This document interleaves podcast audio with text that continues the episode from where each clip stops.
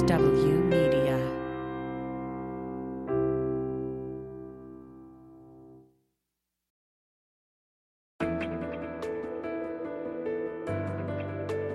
Spy Talk, a podcast at the intersection of intelligence, foreign policy, national security, and military operations with Jeff Stein and Jeanne Meserve.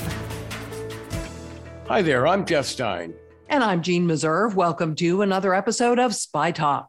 And it's Ukraine, Ukraine, Ukraine again this week as the world holds its breath over a possible Russian invasion of that beleaguered former Soviet republic. I'll have more on that in a bit with former CIA Russia hand John Sipher. But first, Jeanne. Jeff, I don't know if you watched Saturday Night Live, but last weekend the cold open was all about Russian misinformation and Ukraine. Take a look at these posts that are circulating on Ukrainian Facebook. Ukrainian border encroaching on Russian troops. Russian forces surrounding Ukraine just to give it big hug. Ukrainian president horny for drama wants war, slap me harder, daddy. I'm gonna break my New Year's resolution and say malarkey. Unfortunately, Russia's exploits with disinformation are no laughing matter. We are going to talk about how Vladimir Putin and his agents are trying to influence the conversation about Ukraine later in the podcast with Brian Murphy of Logically.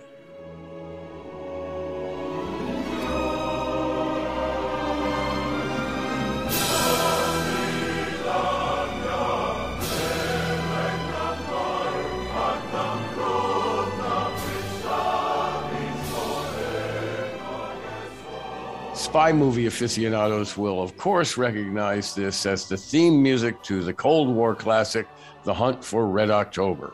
And it does feel more than a bit Cold Warish today, doesn't it, as Russian troops, tanks, and weaponry mass on Ukraine's borders?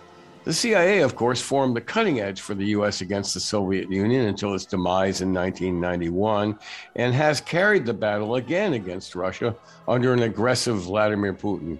So I called up John Sipher, who once ran CIA operations against the Russians, to talk about the spy agency's options for dealing with the Kremlin today.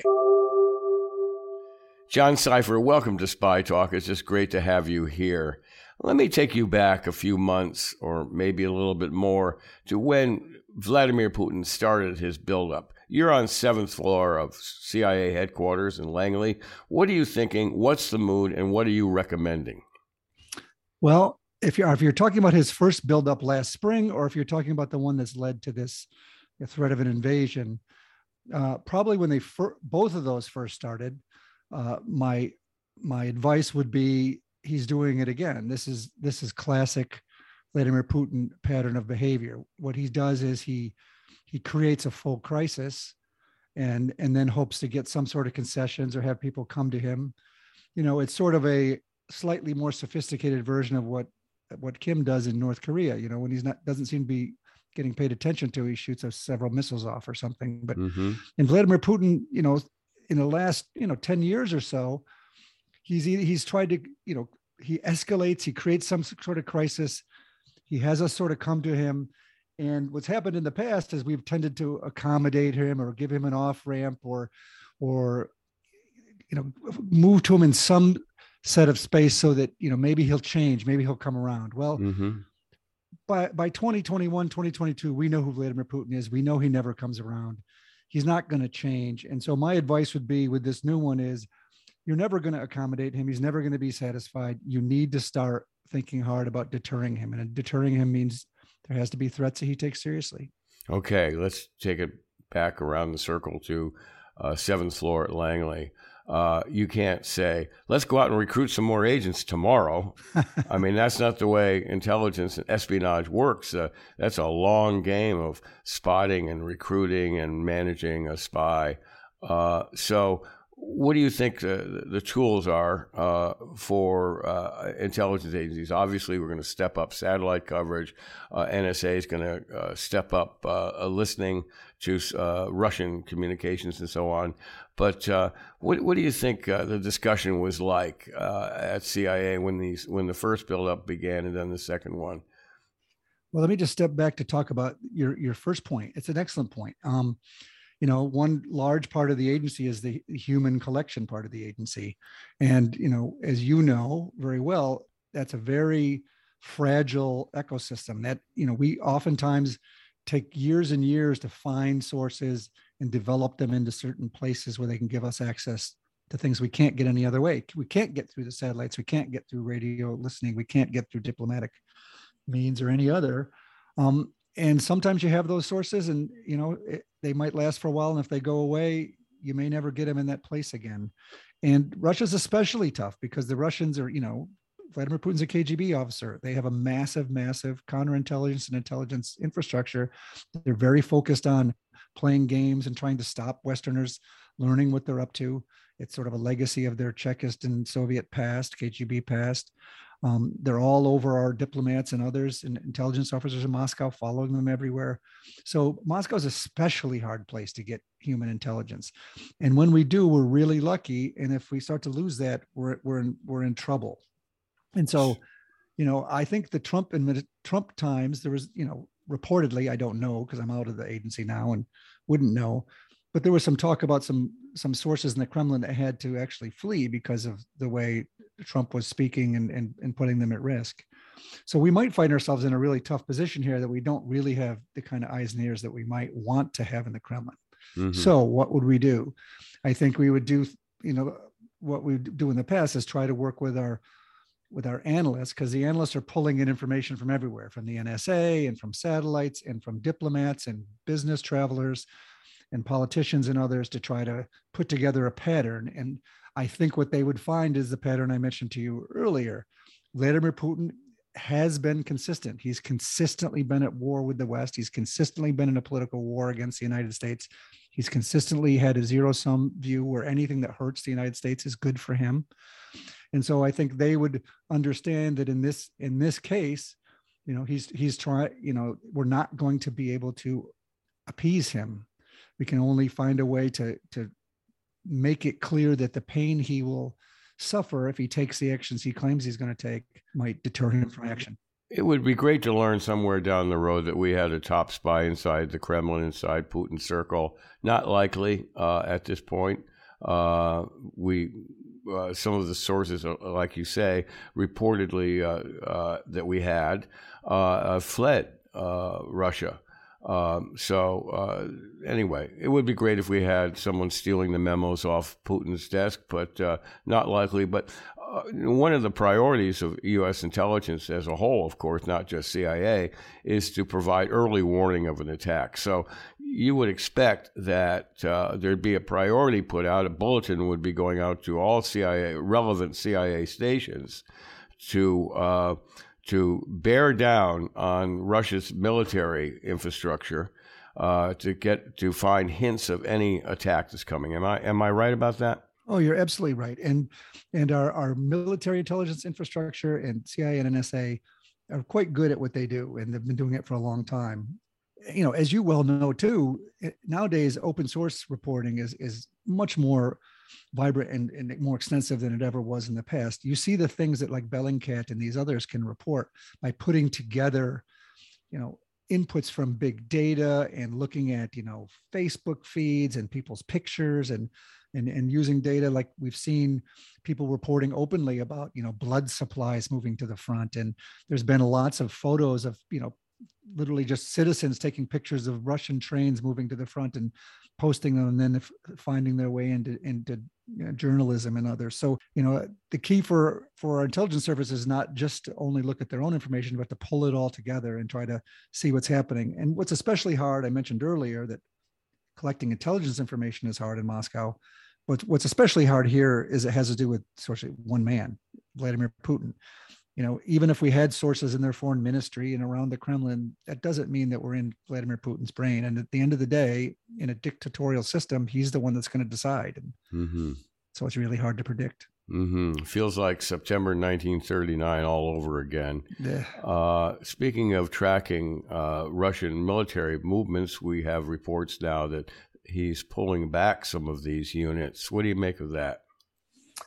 Well, you know, I spent a lot of time looking at sort of the history of, of Russian intelligence operations, and again, Putin is a is a Chekist, which means you know he he takes the legacy of the Bolshevik Cheka, which is the original, you know, special services, secret services of the of the Soviet regime that they celebrate every December. Um, he was the head of the FSB, the massive internal security service of Russia, and a career KGB officer.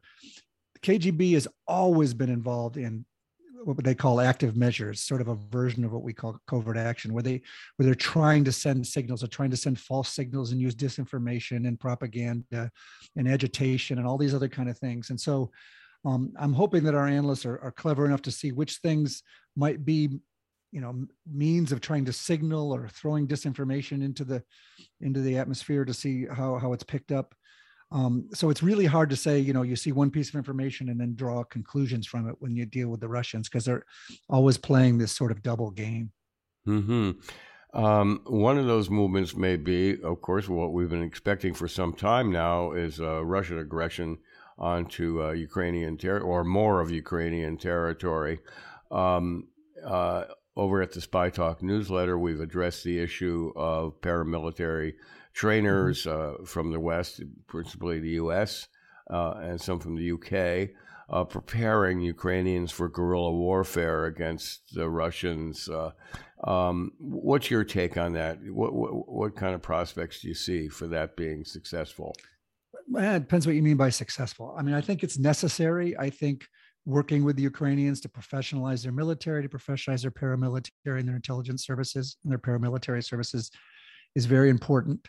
Um, if in fact Vladimir Putin chooses to try to occupy Ukraine, having an insurgency, a guerrilla warfare capability is, is very important to try to bleed bleed the Kremlin, you know, sort of like what we what happened to us in Afghanistan and other places. Or what we did to the Red Army in Afghanistan in the 1980s. No, absolutely true. So I but but but you know, when we talk about that as success, that often takes a long time. And you know there's going to be a lot of blood and pain and refugees and, and damage and damage to economies and oil flows and all these other excuse me other things in the meantime.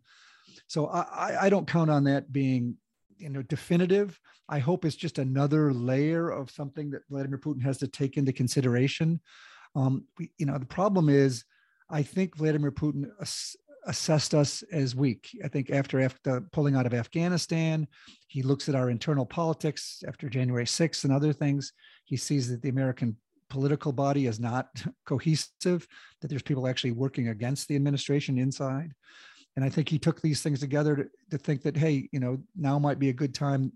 The West is weak. And so we didn't have a lot of tools to push deterrence. But since that time, we've really tried to pull the NATO team together. There's been military movements. We've talked about putting more American weapons and troops into in, into Europe. Just like your reporting said, that we're we're doing more paramilitary training. I think all those things together are part of a effort to deter him from acting. But we're not going to know, you know, until until we see what until we see what he does. Mm-hmm. I'm of the view that it's incredibly stupid to to invade or to attack Ukraine. I think that's a roll of the dice that he just doesn't know if he can control. You know, he doesn't know what kind of pushback he'll get from Ukraine. He doesn't know what it means if he's an international pariah and his economy is turned off. He doesn't know, you know, how that'll affect his, you know, him inside his own country. And I think that's the thing that's most important to him. He's been an international pariah for some time, certainly uh, since he invaded, uh, uh, seized Crimea, um, uh, the attacks on the U.S. electoral system, uh, which are continuing. Um, other but cyber we, but we still go back and but but we still go back and meet him. He's there's still these sort of summit meetings, and he he comes to all the various leaders meetings around Europe and all these other kind of things. They still operate fully in the you know economic system, even though there's been individual sanctions. I don't think we've turned it on to make him a pariah in the sense that Iran or North Korea is, and and that's what he might be facing if if he invades. Mm. We ran a piece, as you know, a couple of days ago saying that China offers uh, Putin uh, an out uh, uh against uh, sanctions uh, if if China so decides to do so. Um, what do you think of that? Yeah, and I think one of the problems for us, you know, trying to deter this time is we've been signaling this for a long time. We've been threatening, oh, you know, you do more, we're going to up the sanctions. We've talked about pulling Russia out of the SWIFT banking uh, network for years now. So he has had time to work with the Chinese and others to try to find ways to avoid that pain, to be prepare for that type of thing. And and as you've reported, there's been discussions with the Chinese and others, and the Chinese have the economic capability to do that. I tend to think that the sort of vaunted Chinese Russian relationship is less than it appears to the outside. I think I think Putin fears China. China is, you know, winning the 21st century. China is growing. China needs the international economic order because they're winning because because they, they succeed. They're making money off of it. Russia is trying to upend it and turn it all over because they're losing. They're losing the 21st century. So yes, China could help you know, really Russia's just a blip to China. Like they may help, they may cho- not choose not to. It's a hell of a gamble to to bet that the Chinese are going to bail you out. Well, we can't punish the Chinese like we uh, have the Russians, or maybe contemplating to do more if he invades. Um, and China may may well see this as an opportunity to punish us again, that's to true. gang up on us a little bit more. Uh, I bet that's uh, really tempting to uh, Xi Jinping.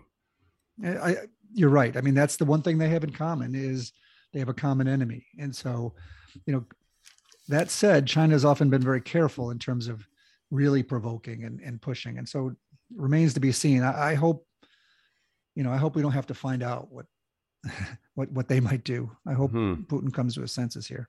Mm, yeah, we all do. Um, we're in a tight spot now. It's hard to see him crawling back off that ledge. But let me let me ask you something else. Um, is is Russia if if we end up in a kind of a shooting war with the Russians, or at least an intelligence war, because they've moved to uh, seize at least uh, the territory uh, east of the Dnieper River. Uh, so, uh, are they vulnerable as, elsewhere in places like Kazakhstan? Where we could light a fire and make some trouble for them. Um, we quoted Robert Manning of the Atlantic Council the other day saying uh, that Putin may be sitting on powder kegs more than client states. What, what do you think of that? Well, it's interesting. Overblown. Well, I've been sort of pushing this for a while too. You know, one of the things, another pattern of Vladimir Putin's, which dictators tend to do, is they need to have a straw man. They need to have somebody to blame for their problems. So Vladimir Putin has been blaming the United States, the CIA, and the West for interfering in his government, for for his economic troubles, uh, for a long time, and he knows that we're not interfering in his government. We're not doing the things that he claims daily that we're doing in in Russia. But he's a KGB guy. He understands the power of these sort of covert actions and this disinformation and sabotage and all these type of things subversion because that's what he does that's what he that's how he uses his government as a weapon. Um, but frankly, we could. You know, I, I mean, I, am. Yeah, I was going to say, let's turn the tables. You're a CIA yeah. guy. You know all these tools too: disinformation, sabotage, espionage, and so on. Uh, and and it's just natural for uh, people and, and certainly uh, institutions like CIA and military institutions to say, well, "Let's do something. Let's make some trouble for him." Right? I mean well, that that you, know, I, you can imagine that conversation taking yes, place so. at your old outfit out in Langley. yes, I think so. And I, you know, in the past, I think the the, the U.S. government in the 50s and 60s went to this way too much, and it, it backfired. But I think this is a weapon that it was it was very unsuccessful. Yeah, uh, early but, CIA efforts against the Soviet Union were, were uh, oh notoriously yeah. unsuccessful. That's that's correct. So, so, what makes you think that if we did it again? To light some fires inside Russia or uh, Russia's client states that we we have more success? Uh, bec- because I don't think Russia is nearly as powerful as the Soviet Union is. I think hmm. Vladimir Putin understands that you know he's in a precarious situation. It's you know he's essentially been stealing from his people, and there's a small group of oligarchs and cronies around him that have been as well, and so they have to worry, you know, about to a certain extent the population, you know, seeing what's happening in these other countries and maybe rising up. I mean, it's something that he's feared for a long time. He's feared these color revolutions. It's one of the reasons he wants to go into Ukraine because he sees, you know, a successful Ukraine as a threat as a as a as a model to perhaps his own people. Same with going into Kazakhstan. So you know, I can imagine going to Vladimir Putin and saying, "Listen, you know we haven't been playing these covert games, but if you want us to fund every type of opposition to you around the world, if you want us to be trying to undercut your government from the inside, if you want us to be fomenting problems in all of these countries around, not you know, you claim we're doing all these terrible things in Ukraine, you know we're not, but we can, and we can do it in all the countries around." Um, I think it's something he would understand. But but Vladimir Putin has said all along that, uh, or accused the U.S. all along of sparking these color revolutions, that we uh, covertly aided them, that they were a tool of the CIA. Has he got a point? Uh, but I think that's also part of you know lying to his population to uh, uh, to try to protect himself. He knows. I mean, he's got a worldwide intelligence apparatus. He's got sources around the world we know, for example, how successful he was messing with our elections in 2016 and how he has such a good sense of American politics that he can find our weaknesses, exploit them, and amplify them to his benefit. So I think he has a good understanding of what the West is doing, what the West can do to him. And he understands that we haven't been fomenting those things. We publicly, our public diplomacy has supported, you know, Georgian independence and, and things in Ukraine and these other kind of things and certainly he dislikes that. So I understand that. But the notion that we're doing some sort of covert activity to to support these countries against Russia, I I, I believe he understands that that's not true. Or uh, w- that we may not have really uh, put the uh, pedal to the metal. yes, we, we, could. Like again, we could. Hmm. Um, what more could Putin do to hurt us domestically? He was pretty successful in 2016. Um, there's been a he's created a he's helped create chaos here. Uh, is there more that he could do? Yes, I think there is. I mean, you know, much of what we're seeing now is a match to dry tinder. It's it's not too hard in the United States to see what people are attacking each other over, whether it has to do with issues related to Trump, whether it has issues related to race, whether it has any sort of political issues. All he has to do is, you know, have his people find things that are upsetting and, and creating passion and chaos in the in the in tribal chaos in the political system and, and exploit it. And so hmm. I don't think that's too hard. I think you continue to do that. Cyber attacks are also very proficient and very good. Obviously, as as we know, he could ramp that up. But at the end of the day, these things can come back to him too. We haven't attacked him with you know serious mm-hmm. cyber attacks, and and, and we, we, could, do so. Yeah. Uh, I, am from what I know about our cyber cyber capabilities. We could turn out the lights in Moscow, um, make them make them flicker a little bit, send him a message, turn off well, one I, of his um, refineries. Well, I think uh, the uh, the Bush administration and the Obama administration continued to want never want to really push back hard against Putin because they thought he would come around. They thought either it must be a misunderstanding and partly our problem, or that we could reset and, and Vladimir Putin would understand the benefit of, of that. You know, again, now we've had 20 years of him. We understand that he sees the West as an enemy. He wants to set himself up as the, you know, the the opposite of, of, of the West. And so those things don't work. We get that. And so now is the time to, to, to actually look to create that kind of pain rather than, um, you know, hold back hoping that he's going to change because he's not going to change. Well, a tinderbox it is, and we can only hope that the U.S. Uh, and NATO and the Russians find a way to step back off the ledge and solve this problem peacefully to to everyone's satisfaction. But it looks kind of grim as we it talk. does. It does look grim, but we have to remind ourselves too that this is completely manufactured crisis. The things that he's claiming that are a problem have been these exact same issues for the last 25 years. Like Ukraine has, has been an independent country for 30 some years. Ukraine is not anywhere closer to joining NATO than they were five, ten years ago.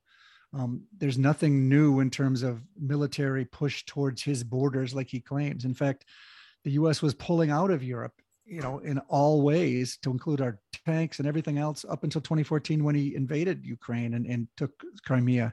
And even since then, we've only put in sort of brigade size groups to, to work in Europe. And so you know the, the things that he's claiming are problems have been the same issue for 30 years it's almost like he believes that the so that, that the United States and the West humiliated the Soviet Union, humiliated Russia after the Soviet Union fell, and because of our weakness, now it's his turn to humiliate us. And so, you know, we we just can't put up with that. We got to push back. John Sipher, thanks so much for being with us today. Let's keep our fingers crossed that uh, there's a peaceful resolution here. Thank you. Thank you. Appreciate it. That's former senior CIA operations officer John Sipher. Jeanne? You know, Jeff, we heard John Sipher talk about how Vladimir Putin uses disinformation as a tool. We're going to have more on that in just a moment. A reminder to subscribe to our podcast and also subscribe to Spy Talk on Substack and follow us on Twitter. I'm at Jeanne Meserve. Jeff, you're at Spy Talker. We'll be back in just a moment.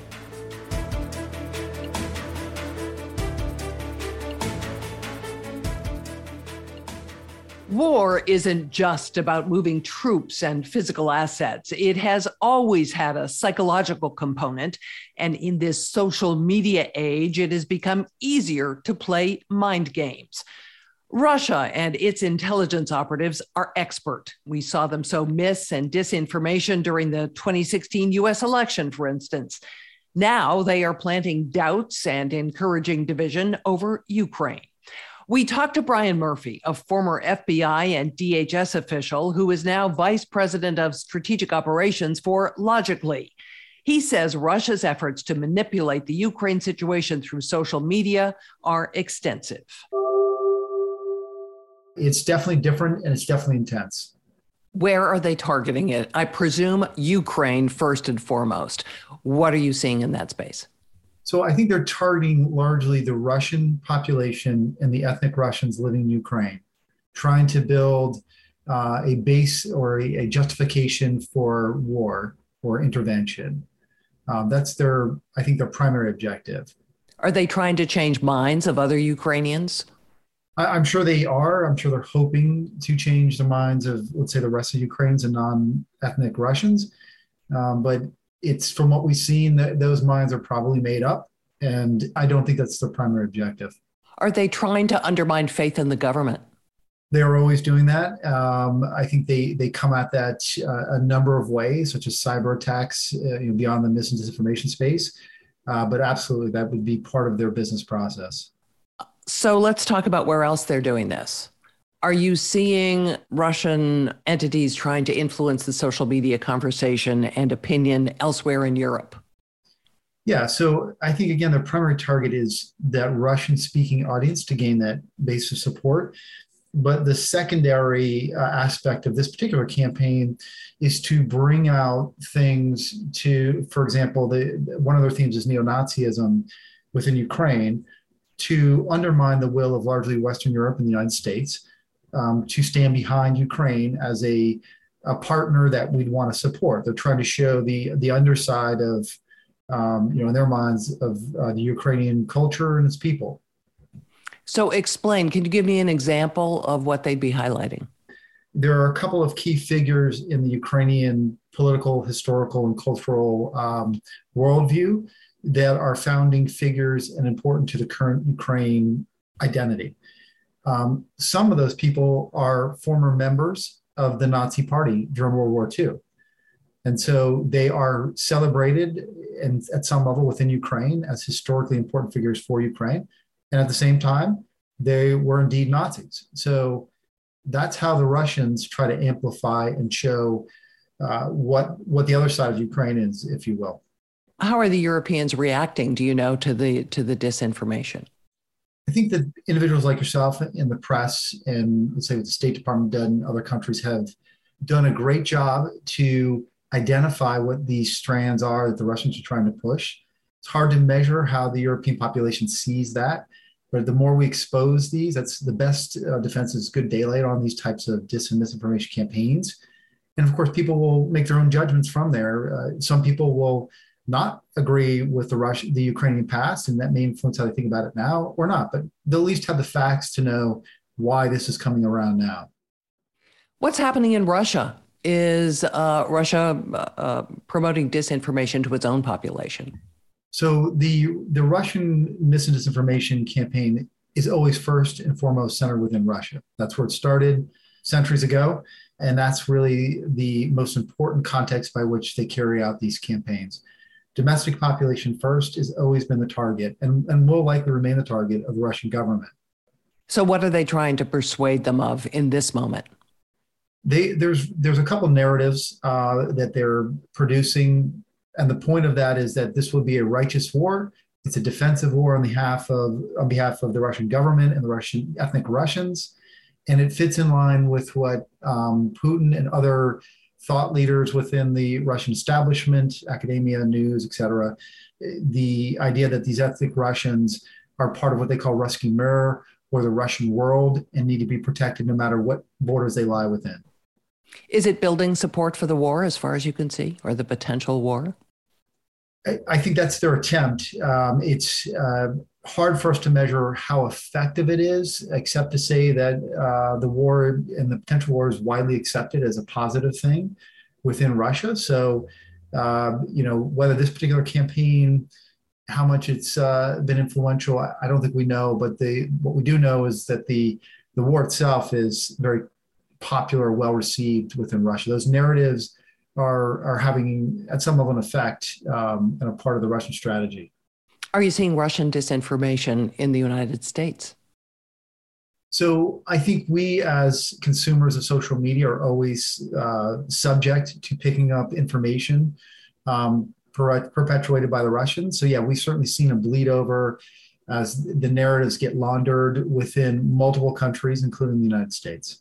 So, how much are you seeing here? Is it more or less activity than you saw, let's say, around the election? You know, I don't know if we have those answers quite yet because the campaign's still ongoing. And what, what I would say, it's certainly present, but we're not at a place where we can necessarily compare and contrast it uh, to, um, let's say, the elections of either 2020 or 18 or 16. We have seen some mainstream media figures um, repeating some of the Russian line on this conflict. What's your reaction when you see someone, let's say, like Tucker Carlson, um, parroting the Russians? Well, I think you know it, this is a, this is right falls into the Russian playbook, right? They will put out uh, their point of view um, in terms of how they uh, articulate their stance on things, and uh, part of that should be news, right? In the sense of like it's newsworthy. Um, how individual commentators interact with that is kind of the next part of it and it really depends on you know how I, in my perspective how objective those reporters are and, and kind of how they uh, discuss it. I, a lot of reporting in the us and other countries plays into the uh, this is a, a, catch 22 can play into the russian narrative. And and uh, we will be unwittingly uh, we meaning the press would be unwittingly um, help helping or facilitating their narrative. But the the weird dynamic here is that there is a responsibility for the press, and it may be good for the Russians, but it still may be things that the press has an obligation or, or desire to put out. Can you give me an example? So, um, any hot button political issue in the United States, they're going to try to amplify it and make it more divisive. Um, you know, one of the examples uh, that I'll go back to is during the summer of 2020. You know, we saw the Russians amplifying narratives about the murder of George Floyd. Um, it doesn't mean that um, their um, you know right or wrong and how the press covered it uh, in terms of the the narratives because what the Russians were largely putting out was already existing stories that other U.S. persons were either putting out or factual stories. They wanted to amplify the story. That's their goal in that case. So it's the polarization they they are in today's world most after, and it's a tricky situation. Um, and I don't think any of us got the full answer on how to respond to that uh, I think the press is much further on guard than they were years ago, and, and they're very careful about what they're reporting. I'm not saying they weren't careful before, I'm simply saying they're more sensitive to these underhanded disinformation techniques. Are you seeing the Russians use any new tactics or techniques? As an example, for years there's been worry about the use of deep fakes, doctored audio or video.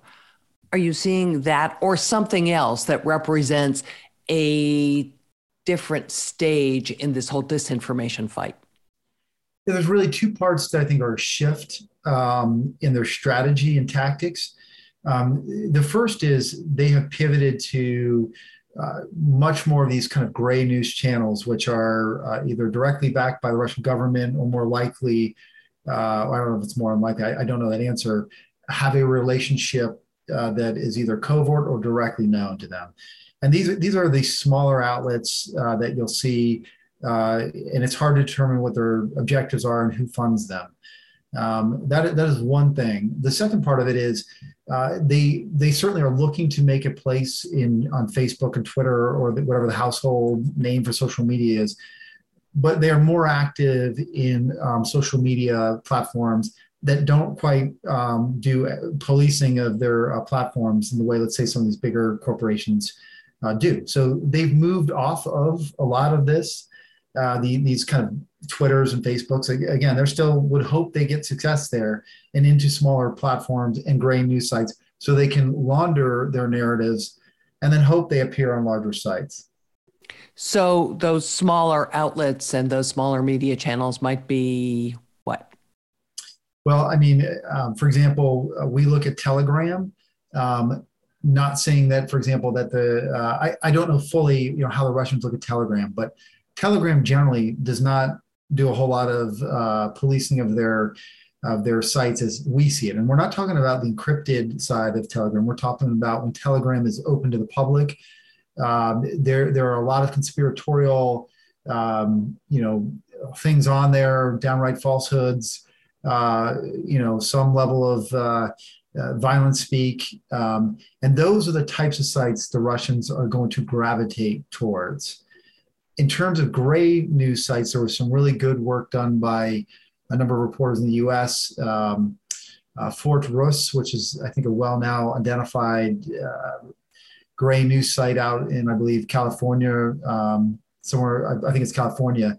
Those sites tend to take the Russian narrative and put it out as if it's their own or launder it uh, through their sites, and it can get some traction from there.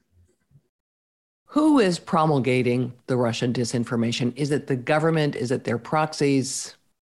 So, in the world of disinformation, where we've moved from is, for the most part, into paid for services. And there are a number of companies throughout the world uh, that you can find easily on the internet. It's I, I don't think it's illegal in most countries, and you pay them for a disinformation campaign. And many of these companies are uh, low cost uh, countries and for a couple thousand, you'll get your disinformation campaign of de jour.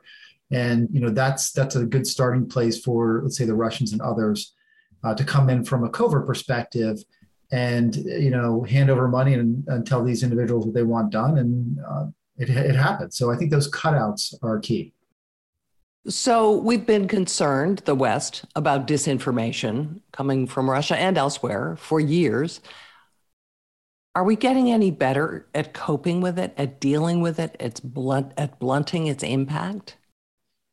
I think we are at some, and in certain areas um, where I think, let's say for the United States, we have a long way to go. Is um, we are not in a place where we have a uh, winning strategy for the long run. And what I mean by that is um, a lot of what we do is is whack a troll and you know, where they pop up somewhere, either the social media companies will push them down, but they reappear somewhere else. And that that kind of game will continue, um, you know, for a long time. Or they'll drop off social media and appear on gray news sites uh, in terms of what they're doing now. So I don't know that we have that strategy, but we are making strides in terms of the social media uh, metadata and, and kind of spying those campaigns. And and I think from a societal view, not a governmental position, but a societal view, we're talking about it more often, which is good. It, it, it leads to, I think, some awareness. Is disinformation going to be part of any future conflict? I think for the for the foreseeable future, it will absolutely play a, a role in um, that sliding scale that that countries can deploy. Um, it's not necessarily new, right? Uh, we've seen propaganda as part of a nation's uh, toolkit, um, but the ability to project it into your adversary's backyard or across the world has changed. Um, it's just the scale, the scope, and the the speed um, is just un, unmatched uh, right now. So it's also there's also no cost for the most part for uh, countries laundering these narratives um, at present. So it's a low cost in terms of dollar and cents to build a campaign. It's low cost politically for the most part to launch a campaign. So why wouldn't you? That was Brian Murphy, Vice President of Strategic Operations for Logically, formerly with the FBI and the Department of Homeland Security. Jeff?